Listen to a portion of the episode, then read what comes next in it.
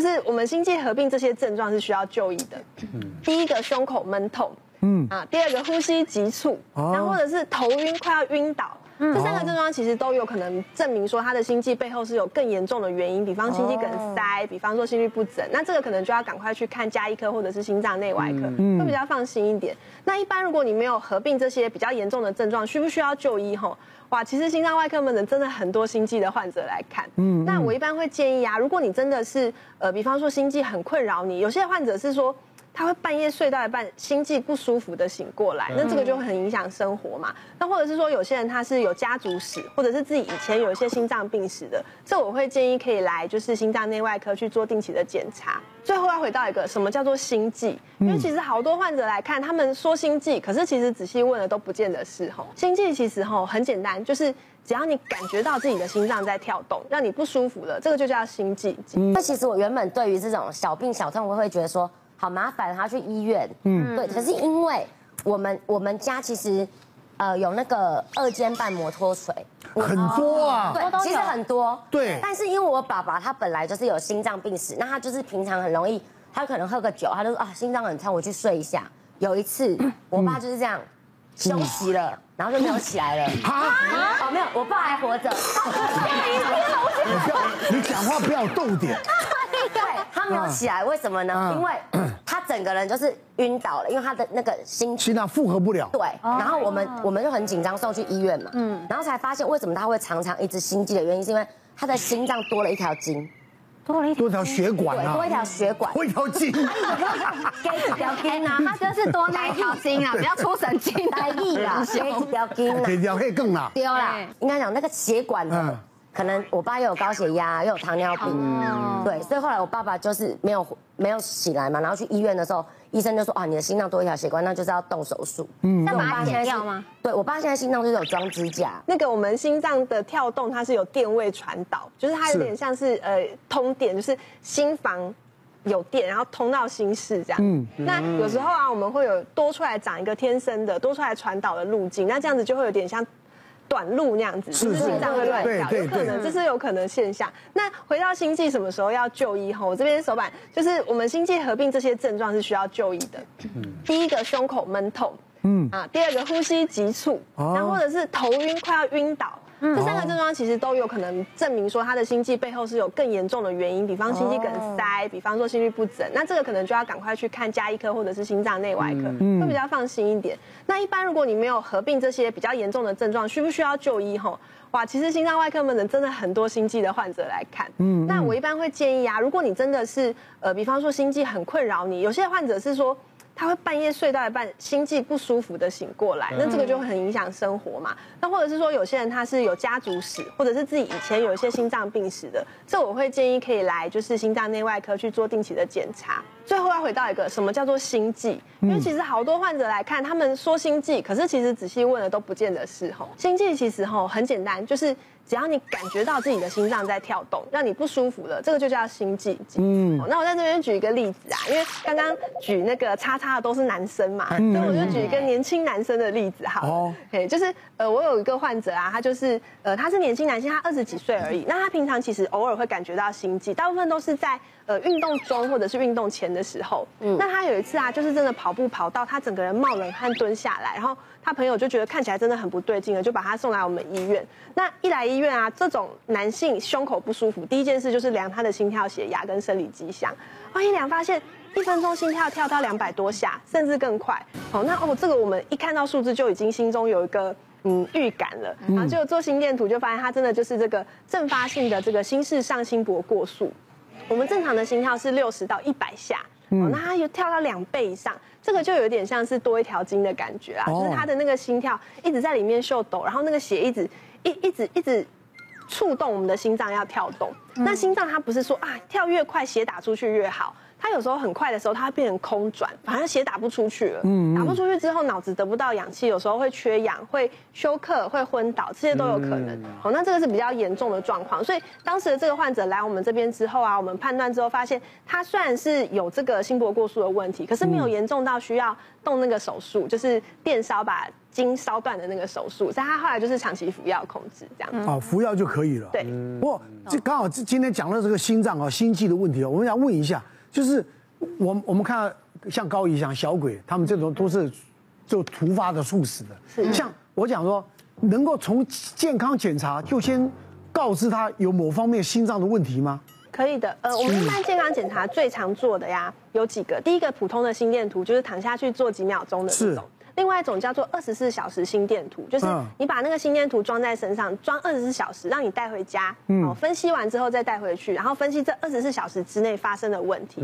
哦，那有一种叫做心脏超音波。超音波就不是看心跳的规律跟电位，它是看心脏整体的结构有没有出问题。那其实百分之大概八十以上的心脏问题，其实都可以从这些检查做出来。可是心悸很尴尬的一点，就是有些人心悸可能一个礼拜发生一次，但他如果做这个二十四小时心电图的时候没有发生，啊，就查不出来了，就白做一次。对啊，所以呃会建议说，像之前小鬼的那个状况，他是主动脉剥离，主动脉剥离它会有一些先天合并，比方说结缔组织疾病或者是血压的问题，所以我真的会很建议说，就是二十三十岁以后的人，如果要关心自己身体健康的话，其实可以去医院预约做这个基础的身体检查，这样子，大部分问题会看得到。像有一阵子不是那个叫什么，呃，猝死症也是什么，就是后来我们都去要什么跑步心电图哦，有没有？用跑，你跑到多久，你你你你的心跳要到多少的那个那个，你跑不到的话，就好像有问题，是不是？对，它那个是运动。运动肌心电图就是它会让你跑步跑跑跑跑到你的身体很累，心跳越来越快。对。那比方说一百三十、一百四十下，跳那么快的程度下，你的心脏哎都还及格，没有看到很异常的心电图表现，表示说你的心脏至少有基本能力。对对对。一些心肌梗塞啊，一些比较特殊的心脏问题就比较不会在这个状况。嗯嗯。不过我觉得家族疾病史也很重要。对。所以我们要想想问诊啊，医生就像哎，你家里面有没有什么天先天先天性的或后天这样？有什么问题的家族史？我是吃的，就是可能吃的比较燥热啦，或者是喝咖啡。我只要一喝一点点的咖啡，我就会心悸，然后就很喘，然后就很紧张这样子。但是有，我记得有一次我吃蒜头鸡，就妈妈煮的，家里煮的都很健康。蒜头鸡？对，就是整锅的蒜头。那男生吃蒜头鸡，女生吃什么蒜头？就妈妈就说很补，然后就是要我喝两碗这样。我喝了第一碗之后，大概七分满我就不行了，我就超喘，然后我就觉得我就头很晕，感觉那。那个呼吸就是呼不到空气的感觉，嗯，然后一直到就是我就一直狂灌水，然后把它排掉，后来才慢慢舒缓。大家都说运动有益身体健康，对。那如果是这样的话，那为什么电视常常报说谁谁谁跑个跑步机就送去心脏病发了？真的，每次马拉松比赛都有些人被送到急诊室去急救，为什么？关键在说，真的规律的运动真的对心脏很好，对身体很好，但是研究也发现。如果是激烈或是极端的运动的话，是真的会心律不整，甚至心脏猝死的机会会增加。哇，对对，所以我们真的建议大家说，如果你真的今天很累，包括心情很差啊，或是开会开一天好烦，或者说有值班有熬夜，那时候体力差的时候，那个时候可以做点舒缓的运动，但是真的不要做激烈运动，因为那个时候你身体的交感神经是兴奋的。那我们知道比较激烈运动的话，你的心脏的心律不整会增加，神经兴奋加上心律不整两个在一起就很容易发生猝死。是对，那第二个会建议大家就是说，可以大家平常大概一个月测试一下你的巅峰运动量是多少。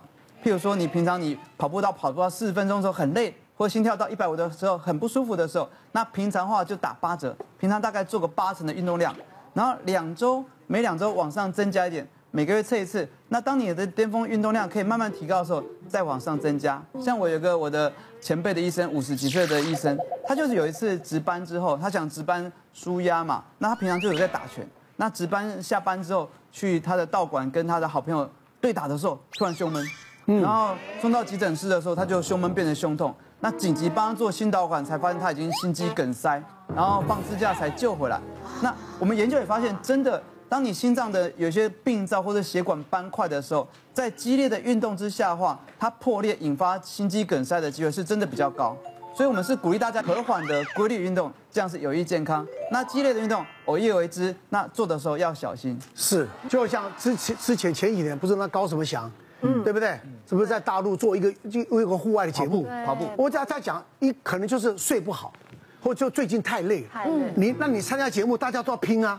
对不对？尤其是户外运动，大家要拼命啊。嗯。好，那这又仗着可能自己还年轻嘛，那你不知道你的心脏到底这时候能不能够负荷，还有你前前的最近的累累积的累的程度。其实来讲，不要勉强了。对不对？来，医生，你也是运动啊？呃，哎，其实我觉得真的有道理耶。我觉得运动也要是看自己的身体，比方说你肌力不够，你去很贸然做一个运动。像我以前有跑马拉松，但是我那时候没有重训的概念，然后其实我有跑过四十。二点一九五公里的哇，然后可是那段时间我有点强迫症，我几乎每天都至少，我觉得我要跑十公里，我每天都要练十公里，然后怎么样怎么样。可是我就发现那段时间我的膝盖消耗得很严重，嗯，是啊，导致后来我就是没有在长跑之后，我只是偶尔可能跑个十分钟，我就开始觉得膝盖肿胀，然后那时候就刚好我旁边有一个。跑步达人林奕杰，我就问他，对，他就马上就是点出了我的痛点。他说：“你就是肌力不足啊。”他就他就是让我看，他说：“我看一下你的那个脚，你的腿，你的太细了，股四头肌就是我的肌肉量不够，所以那个时候导致我长期的跑步，我就是消磨掉我的膝盖。然后还有另外一个，我觉得运动的时间真的很重要。”我有一段时间，就是我有一群神经病的朋友。你讲几个神经病的，我也听听。他是喜欢夜跑，那种夜跑不是说晚上十点哦，是凌晨。凌晨夜跑。对，可是我发现那个时间跑完步会肚子饿，对，会想要吃宵夜。要吃宵夜，而且其实睡不着。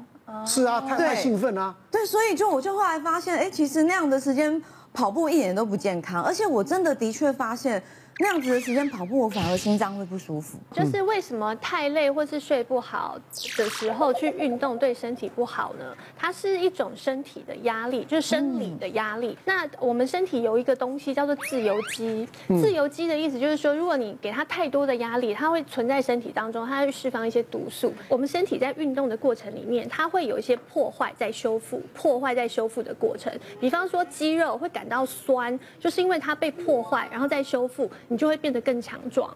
那所以这个过程，如果说你是在精神状况好的，那你的修复能力是好的，所以你就有这个能力让身体推到一个更健康的这个路。可是如果你没有那个能力去修复这些被破坏的这些物质，那基本上就是更惨。那我们要怎么去判断说，那你这个运动对你来说到底是好的还是不好的？有一个判断方式是你运动完是不是快乐的？因为有一些人运动完之后，对，他是累得半死，跟觉得自己跟狗一样，那何必呢？对不对？那如果说你运动完之后，对，然后你照镜子就觉得哇，自己很正。那个时候代表你身体里面释放出一个东西，叫做脑内啡。那它让你感到快乐满足，所以它的方向是正确的。那还有另外一个是，呃，我们都建议大家睡前不要做太多运动，是因为你会比较亢奋。嗯嗯嗯。那个就跟你的自律神经失失调有关哦。自律神经就是有交感神经跟副交感神经，他们必须协调的运作。可是如果当你今天运动太多，你的让你的交感神经一直在打仗，一直在打仗，它在这个状态里面，其实也都是不对的。那像有一种呢，是运动强迫症。刚刚一真讲的，我们之前也遇到过。我们遇到过这个是他差不多快四十岁，他好不容易就是生了孩子，可是他的人生观，他觉得说，我就算生了孩子，我还是要维持我本来的人生，所以他班照上。然后运动照样去运动，可是他他每天都很累，小孩晚上又要又要喂奶又要什么，然后运动呢又觉得说我要赶快恢复身材，所以又不吃东西，就赶快减肥。就后来他那天来我们这边运动啊，然后运动到一半，我们就觉得怪怪的，因为他就脸色苍白，我们就觉得他好像应该快不行。我们说你来之前有吃东西吗？他说没有，我们等一下运动完再去再去去吃东西就好了。结果后来他就真的在我面前当场就休克，就轰一声昏倒在对，然后后来我们想说哇怎么办？然后就赶快就是血糖不足了，血糖太低，对，然后再加上他可能有点过度换气，然后后来可是还好是他其实蛮快就就就醒过来了，然后所以我们现在就是要帮你就是送医这样，他说不行不行太丢脸了，那个我我我我的人生不能有因为运动昏倒而送医的记录，你让我休息一下，然后后来对他休息一下之后，他就对就好了这样。以前在美国高中的时候是篮球队的，嗯，然后那时候我就知道我平衡很不好，因为大家会做暖身运动嘛，其中有一个运动就是会搬这个脚这样，然后两只手，每次到这个运动我就会跌倒，所以我就觉得，我那时候现在想是不是我的筋太硬，可是我那时候很年轻啊，可是后来我在美国当那个 waiter 的时候，我对本体感觉很差，我拿盘子我又专心看它就不会倒，可是有时候拿盘子。就看那个路或者看别人讲话，那这整个就会倒下来。是，所以我每次端盘子，我一定要。一直这样看着，这样他才不会才不会掉。他这样看就撞到人了。但是我觉得是不是平衡感不好也是有一个好处，因为我后来发现啊，我从来不晕车，对，从来不晕想问医生，对，晕车跟平衡感有没有关系？就是这，其实当然就是非常有大的关系了。真的。所以有时候我们晕车的人哦，之前在呃那要坐车之前，坐船之前，哎，提早一个小时先服药，对，让他那个。呃，那个平衡感、前前前庭神经的那个感觉比较降下来，让它不会那么不那么敏感的。所以平衡感跟肌力也很有关系的。嗯，对，所以还是要去辨认啦。就像我们刚刚讲的，先睁眼，你如果连睁眼都做不到，表示你可能小脑跟神经系统平衡有问题。嗯、我之前有个病人呢、啊，她差不多五十岁的女生，身体比较宽宽的、胖胖的，那平常就没什么运动习惯，然后都很习惯坐在家里看电视看一整天。她来就诊是因为她脚踝痛，因为她不停不停的一直就会跌倒。哦，重复性跌倒很多次，他觉得很困扰，结果来检查。然后一看他的脚虽然没什么肌肉，可是也不至于说嗯，就是整个肌肉萎缩。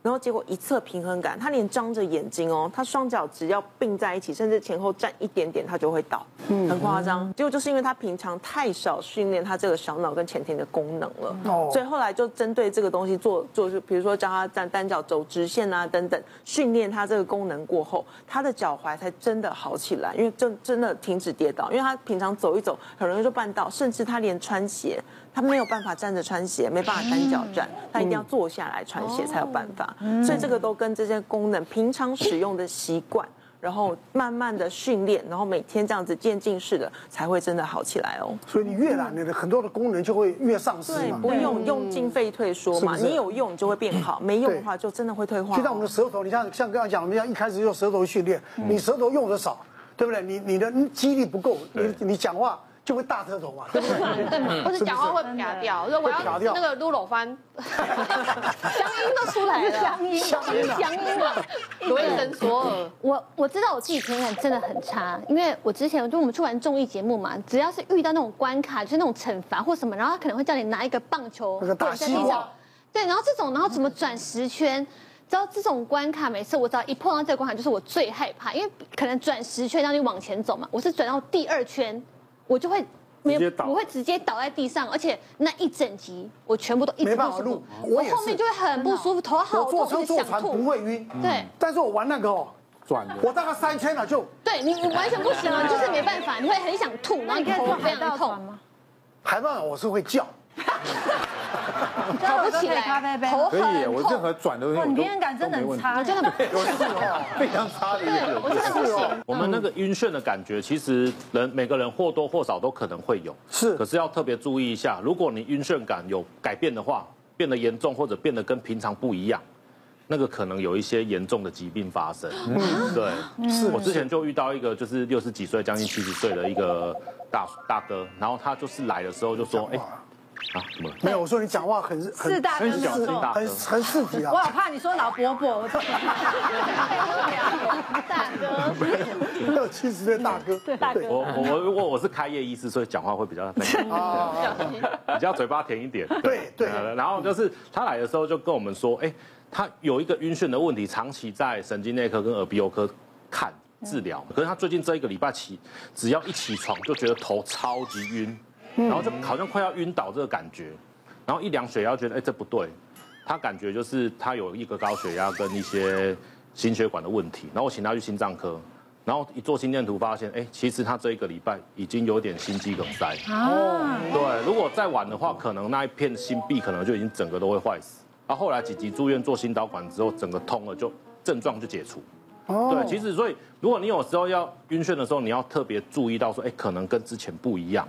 就可能要特别注意啊。另外碰到在急诊室有一个特别比较严重的病人，就是他四五十岁而已，然后他来的时候就会说，哦，他这次晕眩很厉害。一般我们晕眩来看医生的话，不是看神经内科就是看耳鼻喉科。是。然后比较区分的就是可能说，哎，你看东西会旋转的话，可能就是看耳鼻喉科，嗯，因为耳鼻喉科的内耳熏晕眩，可能你看东西会有一个旋转的感觉，哦，啊，比较那种晕晕的啊，站不住啊，可能就会比较先去找神经科，嗯，啊，他来的时候就是躺床，因为他基本上已经站不住，然后这时候我们就是有想到有一个测试叫做 finger nose finger，嗯，就是我们去测说他，你摸叫病人摸自己鼻子，然后你手举起来，然后再摸他的手，哦，他可能这个动作就会做不到，嗯，哎，然后再接下来他就晕倒了。